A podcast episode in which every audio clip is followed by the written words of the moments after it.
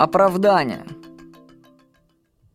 Как часто вы находите оправдание для своего бездействия?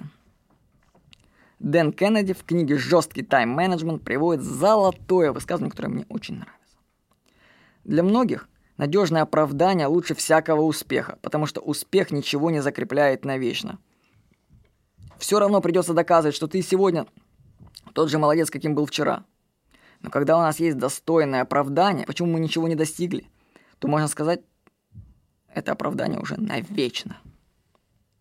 Больше того, когда есть оправдание, почему ты не написал книгу, не снял фильм и тому подобное, оно объясняет, почему ты не написал великую книгу, не снял великое кино. И нечего удивляться, что ради хорошего оправдания люди нередко готовы больше страдать и больше трудиться, чем ради успешного завершения дела.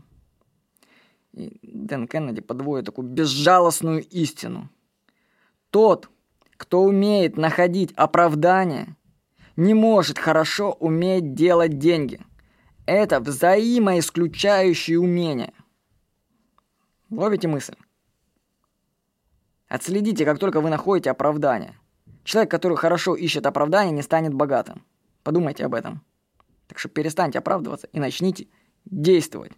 С вами был Владимир Никонов.